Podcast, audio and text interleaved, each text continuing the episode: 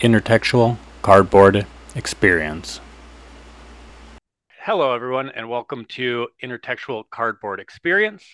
Uh, today we have Liz Davidson, teacher, podcaster for Beyond Solitaire, video reviewer, and YouTube channel with the same name, rules consultant, game designer. Am I missing anything? Um, one of my students once called me teacher of Latin, destroyer of dreams. I guess we could add that. Okay, so I'll if if we ever do this again, I will add teacher of Latin, destroyer of dreams. I'm putting it on my document. that is perfect. I made it my email signature for a while, actually. I don't, I don't think I've ever gotten anything that epic, so I would I would own that for sure. But uh, I am a huge fan of like, like all your work. I mean, listening to your podcast, checking out your reviews, uh, and and honestly, a lot of what you're doing was an inspiration to some of the things that I was trying to kick around and work on when thinking about uh, this podcast and just some of the things that I'm interested in in the, the board gaming space. So thank you so much. No, I really appreciate that. Like as you know, now that you've started a podcast, I think that the the thing that you really want when you start a podcast or a channel is for somebody out there to listen to what you're saying, just anybody.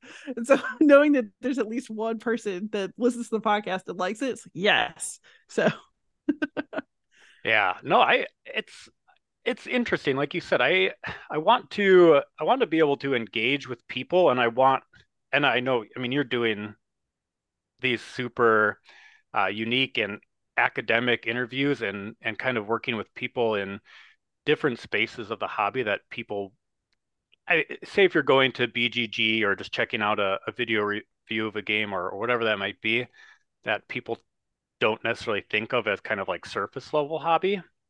And you're like diving deeper and having these conversations but it's also like like you said a conversation with uh, the audience as well. And I, I'm just like I said, I'm fascinated by the, the the people you talk to, the questions that you've come up with, and like the discourse that you've started. So, no, it's much appreciated, and it's a discourse that there's there's always room for more people.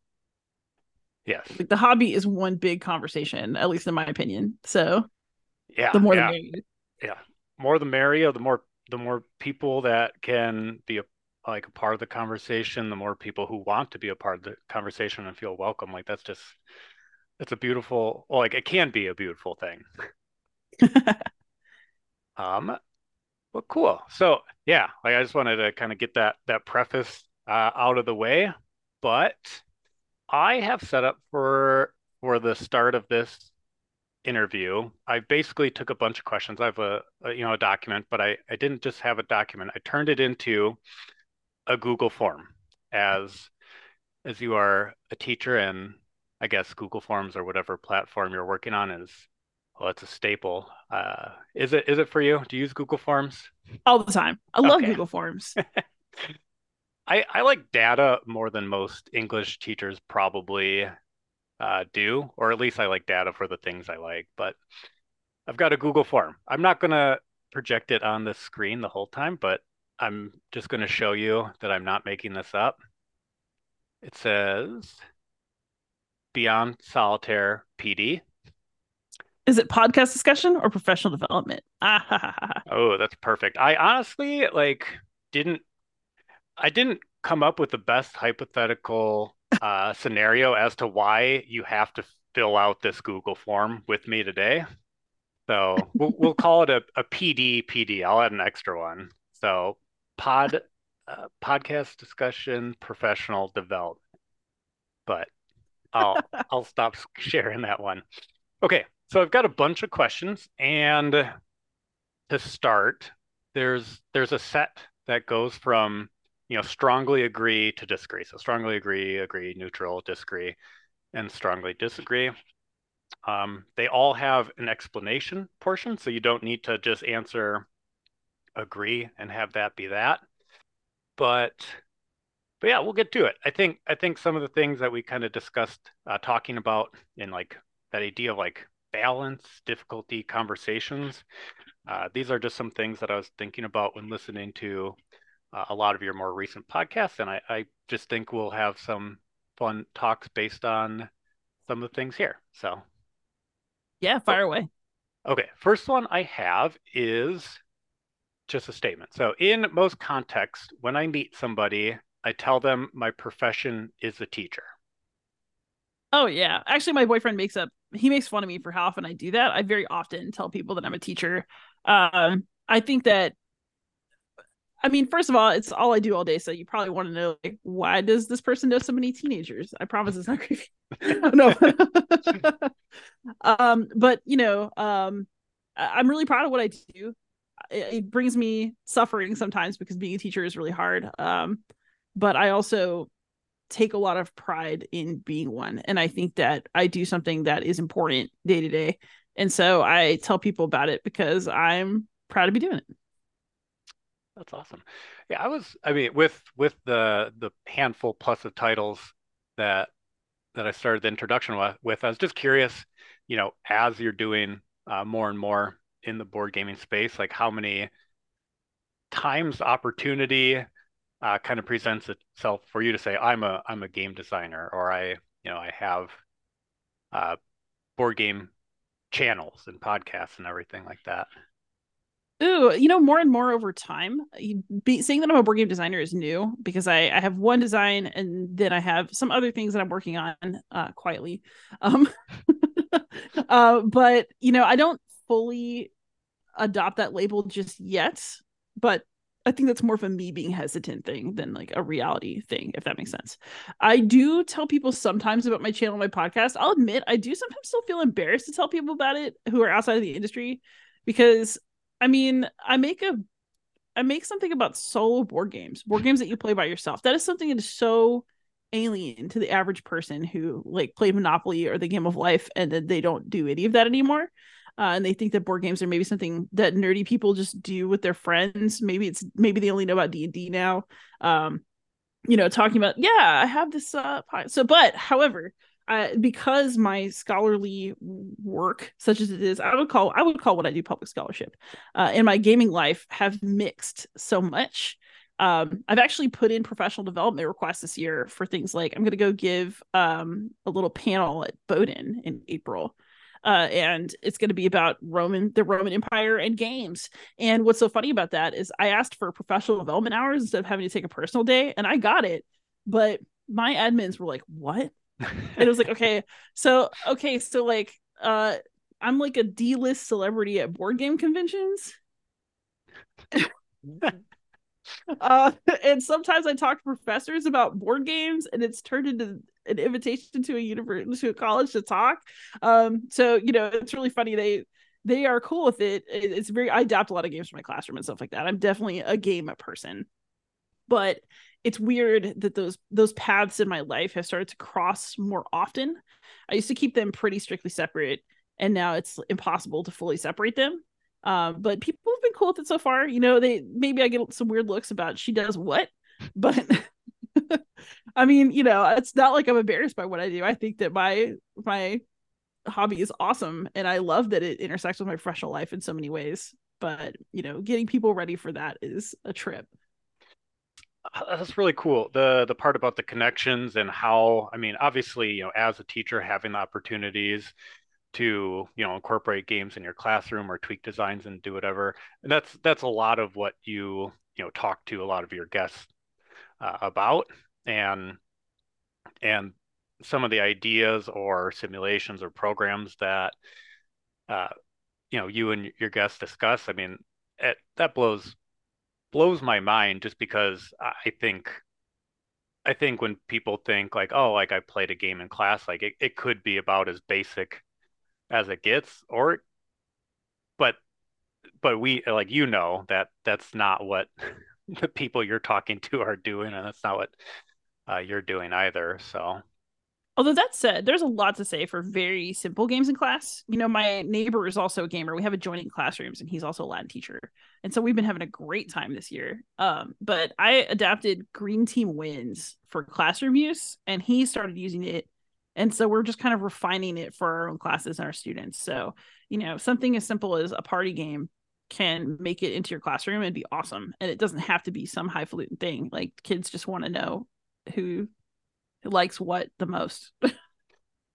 yeah, green team wins. Oh, we're we're we're spoiling future uh, PD questions, but that's that's one of the games that was on my mind, just kind of for like you said, as like an icebreaker that that fosters like fun and and goofy conversations. And I I kind of did that as like a break game over a longer uh, creative writing course I was teaching over the summer, where we were there for like four hours. So occasionally we'd just take a little break and maybe I'd I'd pitch some sort of connection to to creative writing for the games we're playing. Sometimes there was a very loose loose reach. Sometimes we were just hanging out and getting to know each other, but like the kids when we played that, like they would talk about, you know, like a this or that or best of three for like 10 minutes. I'm like, oh, okay, well we can uh we can move on to the next question.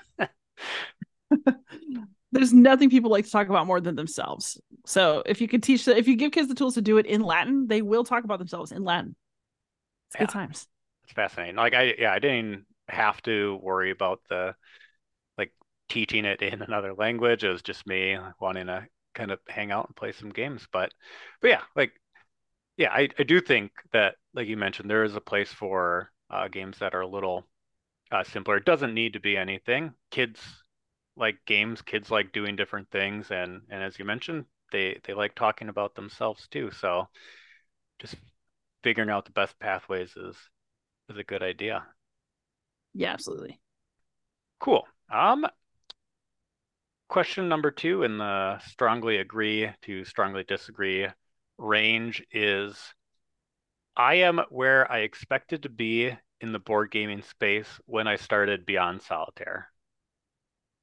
Disagree. I have no idea where that was going. I I started my channel again, like I think that people do these things because they want to communicate. Solo gamers are unique, I think, among the board game communities because we like to game alone, but then we like to go talk about it. And I would say that solo gamers talk about their game experiences to each other more than any other subset of gamers. And I can't prove it. It's just a hunch right now, but I bet if you collected data, uh, you would find something to back me up. Um, so, you know, I started it just because I wanted to review games and, you know, I'd seen some Ricky Royal videos and I thought, I'm a teacher. I could teach games too, you know, and I still do those things, but I never expected to start my podcast I never expected to become a game designer. I never expected games to come into my classroom in the way that they have. You know, I always was interested in sponsoring game club and like playing games with kids, but that is not the same thing as trying to use games for pedagogical purposes.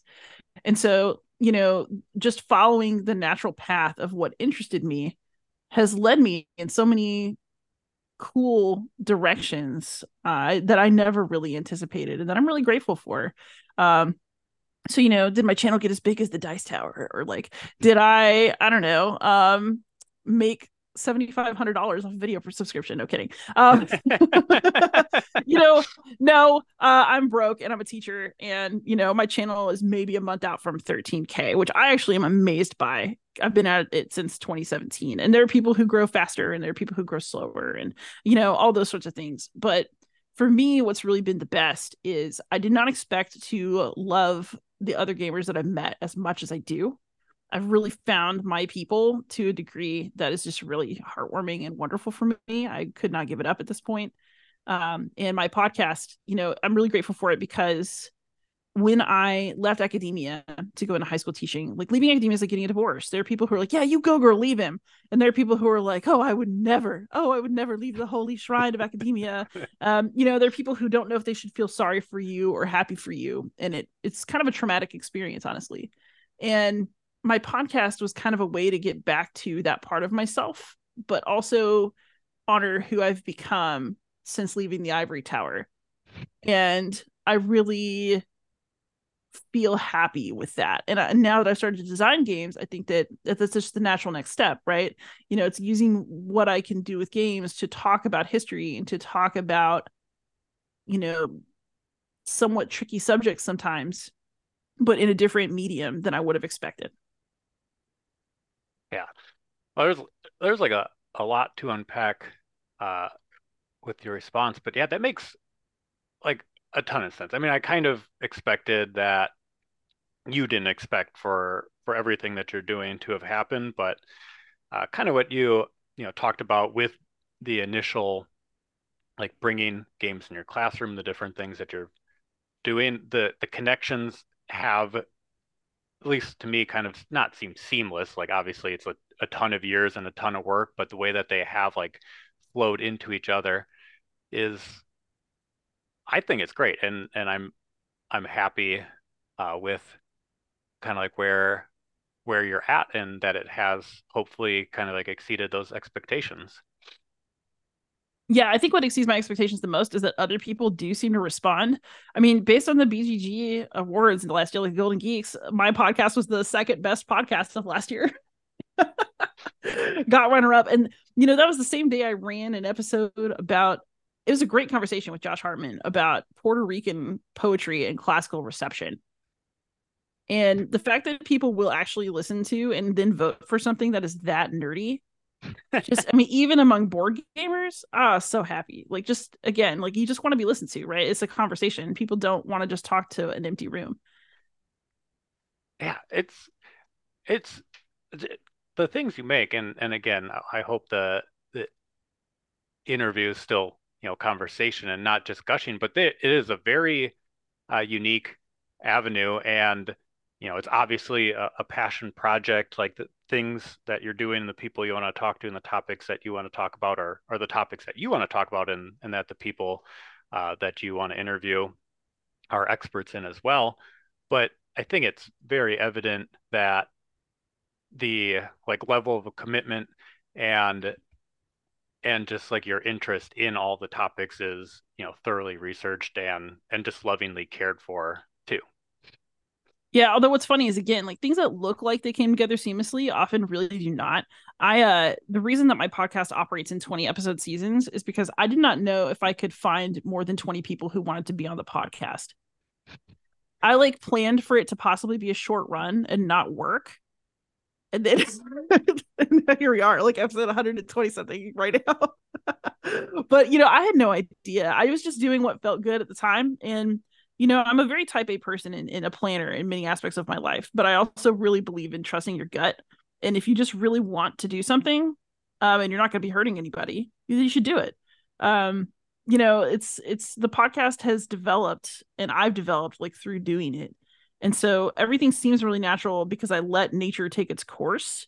But I don't think that the Liz that recorded the first episode in 2020 would have expected the podcast to be where it is now in 2023. Yeah, that's uh, a funny point too that you said your initial season that you kind of broke it up into 20 to get, you know, get the guests and then you know maybe like take take a pause and everything like that. I mean, as as I mentioned earlier, there are elements of your podcast that have been, you know, inspirational to me and that's kind of how I'm seeing uh, me operate it too is that you know I I obviously want to talk to people that I have you know some connection to. I mean, obviously before we started talking now, you know, our connection was you know you doing your work and me uh, consuming that work and enjoying it. But like a lot of my my research for the well, you're now my third guest has just been like inherent like I have watched your videos, I've listened to your podcast, and and same with the uh, people before me, like John. I've played his games, and you know Taylor. I've watched uh, Taylor's videos and everything like that.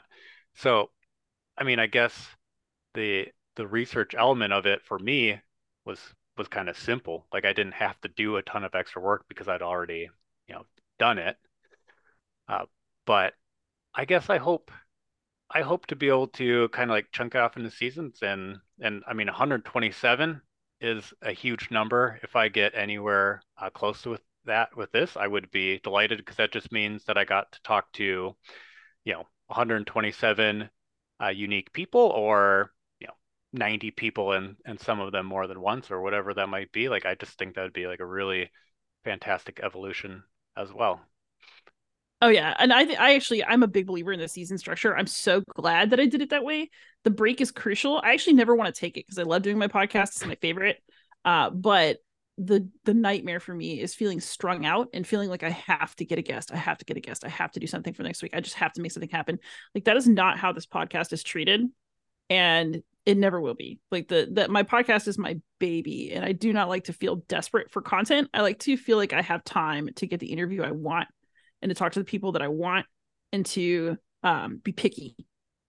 And so you know, giving myself that space has been really, really great. The podcast is the only thing that I make that I don't burn out on periodically uh, for that exact reason. That's perfect. It seems like a, a perfect approach and just to keep that that balance and and find like everything and making it work uh, within the scope of your podcast. All right. A, I don't want this question to be too redundant because I think with that last question, you know, it was clear that where you started and where you are now, you're obviously different. But that said, in terms of like planning and everything like that, uh, the next question or statement is this. Within board gaming, I have an idea of where I'll be in two years. Ooh, I actually think I do have an idea where I'm going to be in two years. And I might be wrong. But I think that now that I've started designing, I think that it's going to cause a major sea change in the kinds of things that I make and the pace at which I can make them. Um, because design takes a lot of time. And I will tell you that other than the podcast, it is the board game activity that I like the best. Um, I really enjoy reviewing games. I like being a critic. I like playing other people's games and kind of breaking them down and thinking about them. Uh, but it's the larger conversations that get into the meat of the game and what it's trying to say that interests me. So my podcast, and it's I I've, I've really enjoyed trying to become part of the conversation myself, and that would be design. Um, I really hope that in two years that that has come to more significantly dominate the time I spend on board games. But it's also going to really impact, I think, um, how much time I can spend doing reviews and tutorials and I'm gonna have to think about what that's gonna look like on my channel over the next couple years. Like I don't think I'll ever stop doing those things completely, but I do think that my time might have to go somewhere else. And so I want to keep my channel. What does that mean? My videos will look like? I don't I don't really know. Um, but I think that it'll look different. Yeah, that that seems extremely fair, especially with, you know, the amount of podcasts that you're doing. Uh, the, the podcast design, stays. Yeah, the the podcast stays. The channel the channel's going to stay.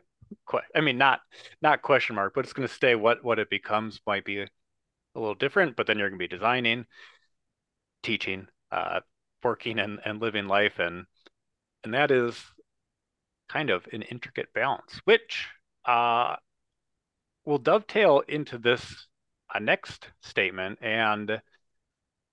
Hmm, on the surface, I'm not trying to be overly personal. I can I can answer this question too, uh, but it just says I maintain a manageable balance with all the different things I'm working on. Ooh, um, sometimes, not consistently. I have bottlenecks that are really really bad. I do have relatively healthy work habits, but it's because I'm willing for things not to get done right now and things can wait. Uh, I've absolutely gone on hiatus from my channel before. Um, I absolutely do not bring home work from school. It stays at school. I really tighten when I meet with clubs and stuff after school because I absolutely refuse to give up too much of my soul to uh to my job. Even though I love the kids, I absolutely love them, but they will take all the time you have and more if you give it. And so I draw really strong boundaries between my work and my personal lives.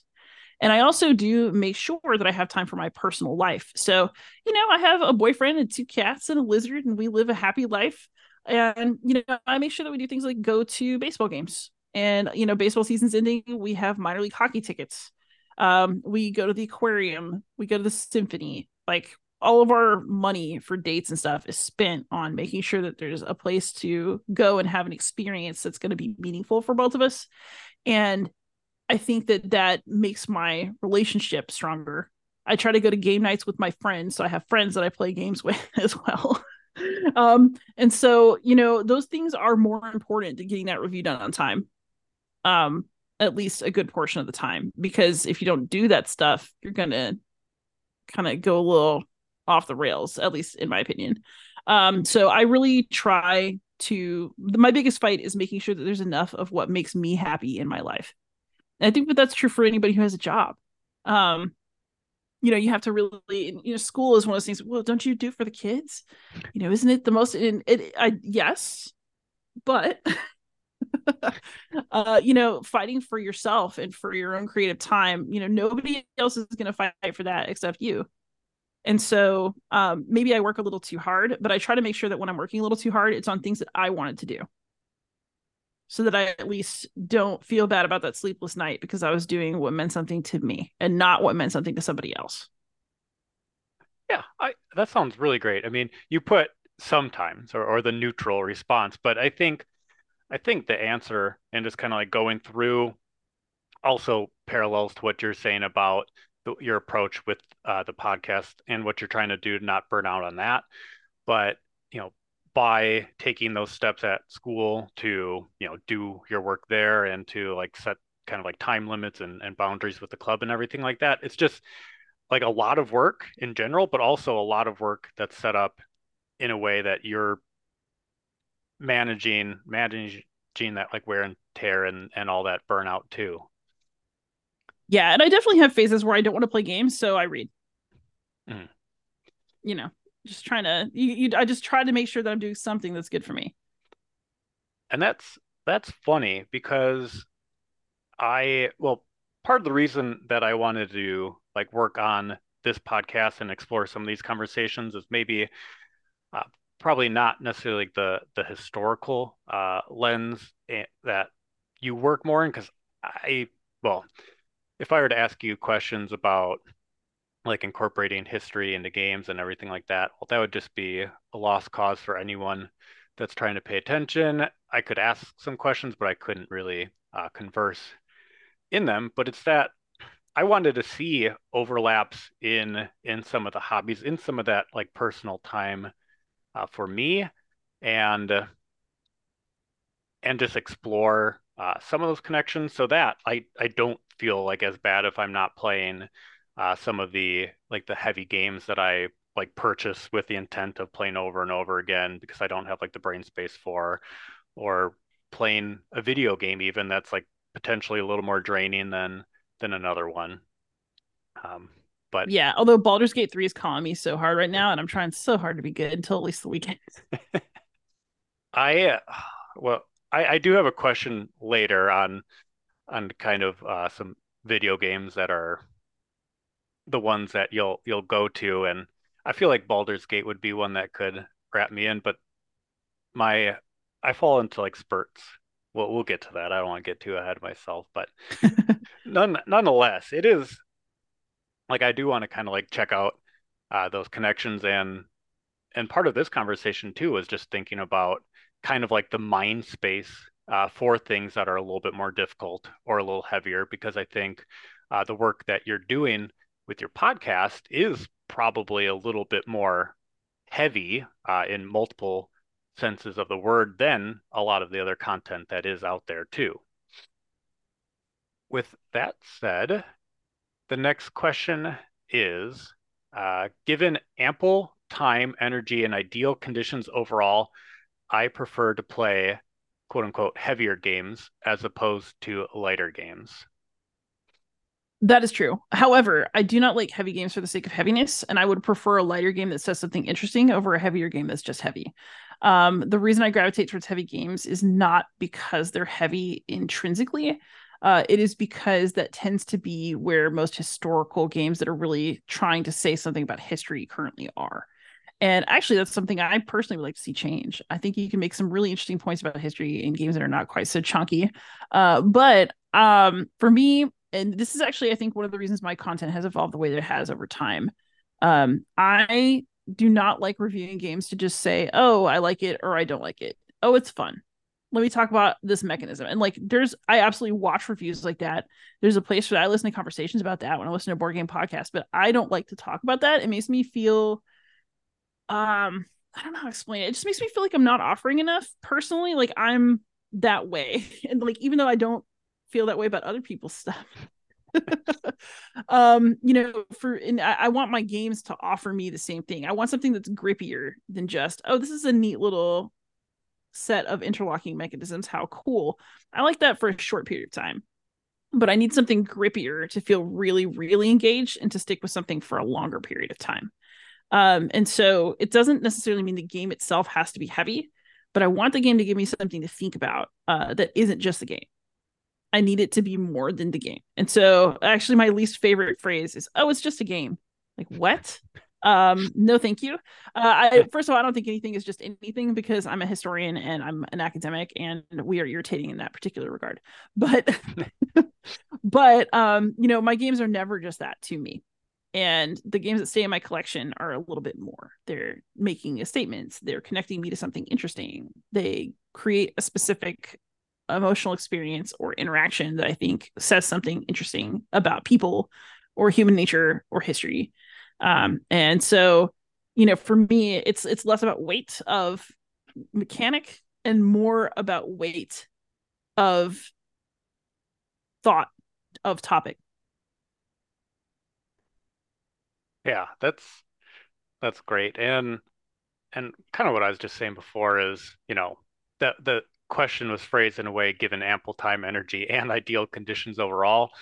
I I feel like you well, I know that you do a lot better job of making the time and energy and those conditions uh, to become realized because that's definitely one of the things that I struggle with is I have kind of well behind me this was my quote unquote war chest and they're not war games they're just like all historical games it's a good friend like over that. there um they're all in there and they that's probably the one part of my collection that gets touched the least, which is saying something because I don't know. There's a lot of things that don't don't get played as much as I want them to, but I think everybody can well, not everybody. People that have too many games like myself um, can sympathize with a little bit. Oh no, that's true for me too. I always want to play more than I can. Uh, I do as much as I can, but there's limits always. Um, I I would love it if high school teachers had sabbatical because I would go on sabbatical. I just and I still wouldn't do as much as I wanted, but I do a lot more than I can do now. I know it's it's weird. Speaking of that, I mean, I especially with all the other things that you're uh, doing, and I'm not going to get into you know people talking bad about like teachers or you have the summers off type of stuff, but I feel like last summer I did not this past one, the last summer I did like so much gaming. I mean, I track my plays. I try to make sure that I am like actually you know, relatively conscientiously buying stuff and and using it. And I don't know, there's something about this uh, most recent summer where I mean, I work, I teach summer school too. So it's again, I work over the summer as well and do other things, but I just didn't play like hardly as maybe maybe half of the plays that I got in last year, not just uh, number of plays, but duration. And I don't know. I don't know what the reason is behind that. Yeah, I mean, I'm actually about to have a terrifying summer next summer because it'll be the first one in a long time I'm not teaching summer school. And it's not because I'm financially ready not to do it. It's because my parents said, We are going to Portugal. And if you buy your ticket, you can stay with us in the Airbnb and hang out in Portugal for two weeks. And I decided that money is less important than going to Portugal for two weeks. and I may I may yet regret that. Um, but probably not because you only live once, right? But you know, um, first of all, people who complain about teacher pay, we're paid across 12 months for 10 months of work. So stop it. Uh, two, you need a break from your kids. Think about how desperate you were to send them back during quarantine. And and three, most teachers do work in the summer of some kind. Um, so basically, I'll be going on a trip to Portugal, and then I'm going to be working like an animal on my channel because every time I get a chance, that's what I do. Yeah, trip yeah, trip to Portugal, especially with family. That sounds sounds like a very valid reason to take take a year break from summer school. Yeah, I mean, I think that you just have to do what's right for you. Um, and that can mean making memories with your parents while everybody is still in good health and while everybody can travel and you know, I mean, this is this is the time to do that stuff. So that's cool. Well, I hope that that trip winds up being like good, safe, and fun, and providing a lot of experiences for you and your family. And then also, I like anything that's kind of experiential. I would have to assume for you, like how that's going to kind of tie back into, you know, your gaming, your designing, uh, your like history study and everything like that too. Oh yeah, absolutely. Um, and you know, I've I've loved travel for a long time. When I was in graduate school, I did archaeology in Egypt, and you know, I've gotten to go a lot of really cool places and do a lot of cool stuff. I get the itch to go somewhere every couple years. I just cannot not go places. So, uh, you know, it's it'll be really cool, and I'm I'm gonna be looking for Roman stuff and museums and like funky churches and stuff to look at. I don't really know what my parents will think of this, but you know, we've never traveled internationally together as a family. And so it'll be really intriguing to like see what they want to do versus what I want to do. And I'm of course old enough to go off on my own and do what I want and they won't care. So it'll be kind of a fun mix of uh of what we all wanted to do and and things I had to slip off and do on my own. So I'm I've never been afraid to travel alone. I game alone. I have traveled alone on many occasions and really enjoyed it. Um, you know, I think that actually one of the one of the reasons I ended up having the nerve to do things like play games by myself. I think uh, people feel often embarrassed to do things alone, but my first trip abroad was to Germany. I did the Goethe Institute for two months in Berlin, and I had a great time. It's freaking great. But everybody talked about let's take the train and go to Paris for a weekend because we don't know when we'll be back. And every single person backed out of that trip. And I was like, you know what? I'm gonna go anyway. I don't know when I'm going to go back. And I eventually did get to go back and spend more time in Paris, thank goodness. But um, I didn't know that at the time. So I went and I had the best possible quick trip to Paris that anybody could have. And I went by myself and I ate everything I wanted to eat. And I went and saw everything I could possibly see in a day just went crazy met some nice people on the train um you know had a wonderful time. And you know from that point it was like well if i want to go see this museum and nobody else wants to go i well i guess i better go then. Or oh i want to try this restaurant near my host mom's place but nobody wants to go. I think well i guess i better go then. Um and so i think that that attitude that i developed when i was traveling in college uh, has served me really well because you can't wait for other people to want to do stuff that you really want to do or else you might wait forever and miss it yeah, that's that's a perfect mantra. I maybe that's inspiring. I was I was listening. I I told you right before we started that I was listening to your your podcast with uh, Aaron before you know talking to you. I was driving and I was listening to that podcast, which is what I do.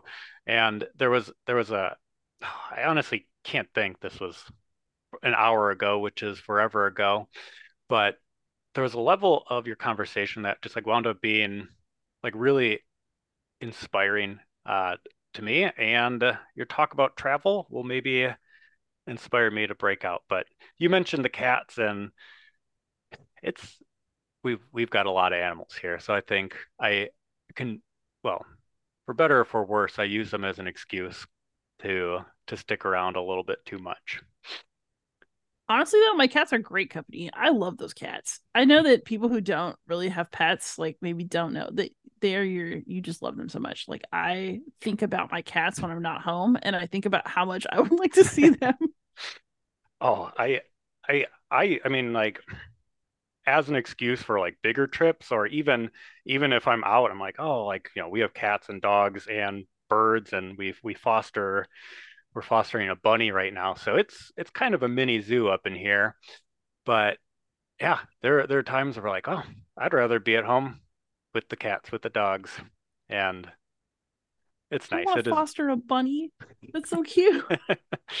yeah, it's that's great. I uh I don't know. My my wife really uh kind of like, you know, pushed for us to, you know, foster more animals and we got involved with a local organization and we kind of we should kind of check the box of like we'll take not weird but like most people foster dogs or maybe even kittens but like we'll we'll look at fostering you know unusual animals and and we got our first call about the bunny so we've had the bunny for for about a month now. Oh i know but well nonetheless i love I, all the animals. If i owned a house whew. oh i know. We we were about to where we were talking about fostering kittens and and we haven't done that but we've fostered many dogs. I love i love my dogs. I love my cats about the same but i'm like if we foster kittens it's going to be it's going to be a foster failure immediately. And it's not just going to be like one we're going to have a whole litter of kittens at our house. That's adorable. I know. I I really like animals. I think that they're they're just so uncomplicated to love. People disappoint each other and have expectations that they can't meet and all these but like all my animals have to do is sit there and be cute. Like if they hated me, I'd still love them. So and, and they could be doing something that's completely like not that cute and it's still cute. That's still cute. I, I can get over the barf. it's like, oh, poor baby. It's like, well, no. Yeah. You know, I have a bearded dragon. Their poops are like nasal napalm, man. They can clear a room. She's still cute. I love her. It's all right. my yeah, wait. That's funny. My my wife found like she's she's worked at a school too. This is kind of her first year where she's not uh, going to be working there a ton. She'll still help out as at a Montessori school, but they they had a, a and dragon that unfortunately uh, just passed at the end of the last school year. But then through another kind of random set of circumstances, she uh, helped her cousin acquire a bearded dragon. So they're they're, they're really fun, super cool. Mookie's been in last year's school picture and in this year's. I bring her now to get my picture taken for my ID, and she's a good sport. I like that. I'm not going to steal that idea, but I kind of want to uh, now. No, I, I, think you should. I'm fully in favor of weird animals. And I mean, somebody has to be cute in the yearbook picture, and it ain't going to be me. So Mookie has to take that on. I'll, I'll look. I'll see. I'll, I'll see what I can sneak in, or I don't know. It's one of those things. It's like, do I ask for permission, or, or what's the second part of that phrase? Or Beg forgiveness? For, yeah, whatever for forgiveness, or just bring in some animal and take a picture with it. Definitely just ask for forgiveness later. yeah. All right. Well, again, more more inspiration. I'm inspired to travel and I'm inspired to bring in animals for for school pictures too. Okay. I had ooh before before I started like thinking about animals too much, I had a decent uh, transition to this next one, and this is kind of like the second to last, uh, strongly agree to disagree, and then there's just some kind of like random questions. But this is I frequently partake in supplementary activities in order to enhance particular gaming experiences. So books, articles, movies, podcasts, YouTube video essays, or or anything like that. Oh, very, very frequently. Always. It's just not as good if you can't. Like I played Lisboa and read a book about the earthquake in Lisbon. I, I went on. I didn't get to go on as many much of a war movie kick this summer as I wanted to, but I have a whole list of war movies I still want to watch. I watched a bunch this summer. That was really wild. It's fun. Um, I I'm actually less happy if there's not a supplementary activity to do. I, I want to do the supplementary activity. Give me something cool. Um, I, I feel like games are media and instead of treating them as something separate or like a toy I, I, jokingly refer to my games as toys and like yes they are that but there's something else too um i think that in, in consuming your games alongside other kinds of art um is good for you because it's mutually reinforcing and i also think games count as something that goes in those categories. So treating them that way is like walking the walk right? Yeah exactly and kind of kind of chalk it up into things that I want to do but don't do a good job at. I, I mentioned, you know, some of the historical games that I don't touch as much as I want, but you know, you know, a lot of times the rule books or you know designers, whether it's in the rule book or or online, will mention some of the uh, the reading that they did as research for it, and I I always like tell myself that I want to do that more. I I do think I you know lean more literature uh, than than history and nonfiction. So one of the things that I initially, when I got into the hobby of well, the hobby of board gaming was seeing well, seeing more was out there, and the game, you know, Nemo's War came across my you know face for the first time, and I'm like, oh, that's really interesting, and I hadn't read 20,000 Leagues Under the Sea. So I just kind of gave myself an excuse to, well, both read the book and buy a brand new game.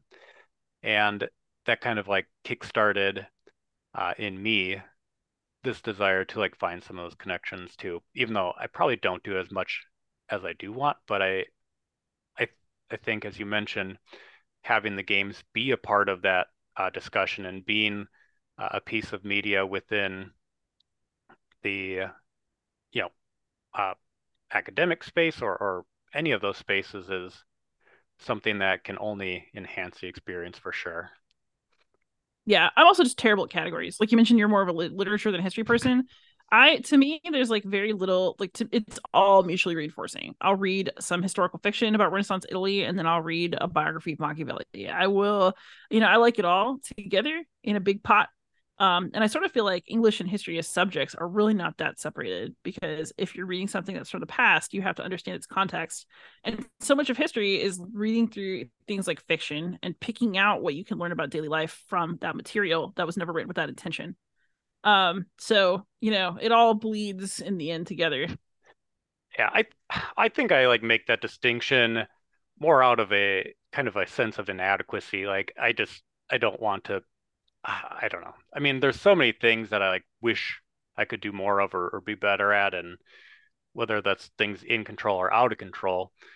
And I just I don't think I can like deem myself much of a, a historical person, even if I like try to, you know, consume more, you know, nonfiction or, or fiction within uh, that's meant to be a reflection of a period of time or anything like that. I just I don't know. I can't maybe come to terms with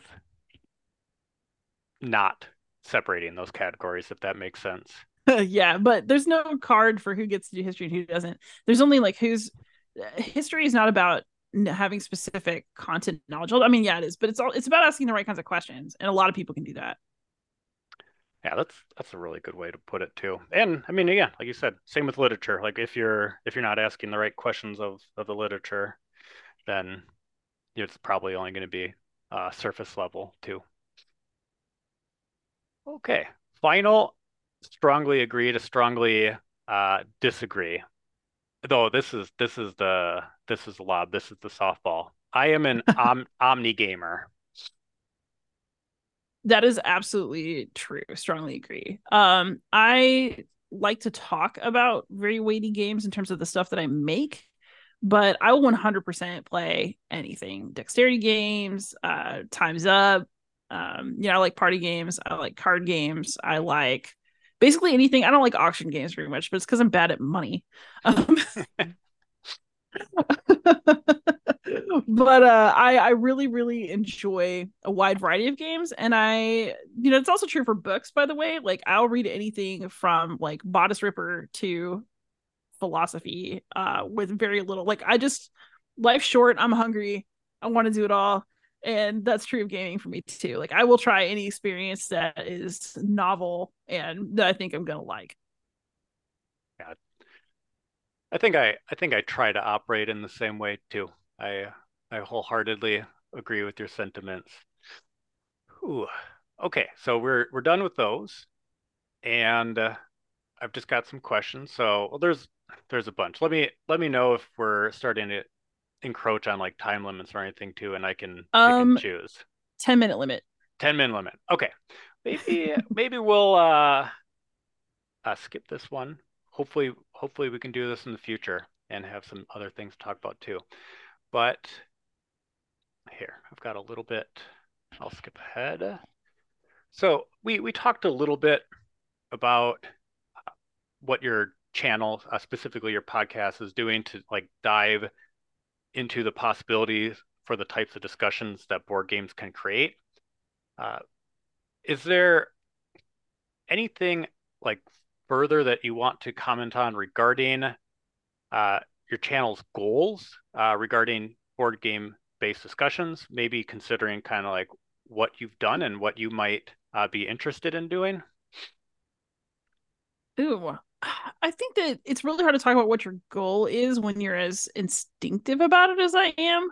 But I will say I do have the goals of okay, so my podcast, yeah, I talk to a lot of academics and I like to do a lot of research, right? But the goal of the podcast is to make other people feel like they're joining me in a conversation. It's not about look at this fancy thing I found. It's about this is a conversation and you're part of the conversation too. And here's like some other ways to access other parts of that of that chat. Um, I feel that way about war games too. Like if my my content has taken a huge turn for the war and historical, and that is because I want other people to feel comfortable and feel able to appreciate um, what that segment of the hobby has to offer.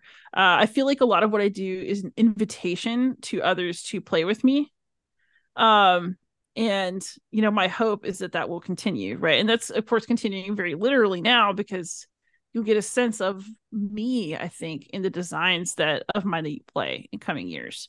Uh, so Night Witches with David Thompson is of course my going to be my first published game, but I have other projects that I'm working on that I hope will bear fruit in the next couple of years. So I'm definitely very active in that part of my life. And so, you know, I um my goal, right, is to keep the conversation going and find other ways to make it happen. So the podcast is a set of conversations. Uh, but I also think that gaming is communication. And so I'm trying to figure out new ways to talk to people to bring them into the stuff that I think is cool so that they'll think it's cool too. I mean, that's why I'm a teacher, right? Like th- there's nothing better than teaching kids about like even if it's just something horrible like like Gaia and Uranus, like the the myth. It's like, oh, Gaia had a son, then she married him. But like I tell the kids this in Latin and watching them know the Latin well enough to hear what I said and have a big like WTF moment is so satisfying like I want people to be able to communicate with me, right? And so, you know, I make the channel and I'm making games and I'm making all these things so that we can all engage, so we can all participate. So I want to keep being an on ramp for people um, wherever they're at. Uh, that's awesome. And you you just like left a really distinctive like picture in my head of like that slow kind of gears clicking in, in the students as they're yeah. they're if I can't things. Just if I can't traumatize them, like what's the point, right? exactly. I don't know if this is something you would do, uh, but what is an interview that you feel would be difficult to have, whether that's uh, any particular reason, I- ideological differences, maybe it just be improbable of like getting to talk to that particular person that you would be interested in having? Ew. Um, there is basically at this point no conversation that I'm afraid to have. Uh, I do. I kind of see this from a different angle. Like basically anything that interests anything that draws my interest, I'm gonna do it. I'm in. Hmm. Um, and I my podcast is very much that. I worry the most about making sure that the interviews that I do have are productive. And so when I think about things like, oh, ideological differences, I don't really care if I have an ideological difference with somebody that I'm interviewing. I do care whether the conversation can be productive. And so, you know, what am I broadcasting? What am I legitimizing through my outlet? And what meaning did this conversation have? so I don't ever think about it in terms of like, would it be hard technically to do, or like, would it be hard personality wise to do? Because you know that's the joy of being an interviewer is you meet a bunch of different people and you see what you can do. Uh, but I do think a lot about where my personal interests and the responsibility I have as a person who has a podcast that some people apparently actually listen to. Uh, you know, where do those things meet, and where are the limits? Yeah, and I think I think kind of like, I mean, in in hindsight, just the way that you were talking about that last question and how, you know, your goals are to be, you know, conversational and make it feel like other people are part of that conversation with you. If you were going to have something that you didn't feel uh, was going to be, productive in the first place, it probably just wouldn't really fit in that frame as well either. Too. Yeah, it's about right. Okay. Cool. Well, we'll we'll start easing out. But one of the things I was thinking, so we were kind of talking about, you know, trying to balance uh, different things, that idea of things that potentially are difficult or or heavier for one reason or another. Uh, but I was just kind of reflecting on this thought when when being younger, I was maybe like a hair uh, too judgmental when you know people say that they like watch things that are you know silly fun stupid fun or just kind of like decompressing you know family watching dancing with the stars or, or the bachelor or something like that. I was maybe maybe not there and i'm not saying i'm not sure if i'm like 100% there for those anyway but what do you deem kind of like your your board gaming like guilty pleasure maybe that's not the best term, but something that's just kind of like quicker, uh, perhaps even more silly and and fun? Oh, honestly, video games are probably my guilty pleasure. Okay. I I have to be careful about how many of them I play and how much because I can fall into that hole fast. Um, I probably racked up 250 hours of Skyrim while writing my dissertation back in the day because I, I would get up and I would do my work, you know, and then I had a reward and that was Skyrim. And my boyfriend would laugh because he'd leave for work and he'd come back and I had like barely moved, same spot, you know, still playing. And so I I love the easiness of picking up a video game and just playing it because unlike a board game, there's very little like onboarding, right? You just start and like you'll figure it out. It's fine.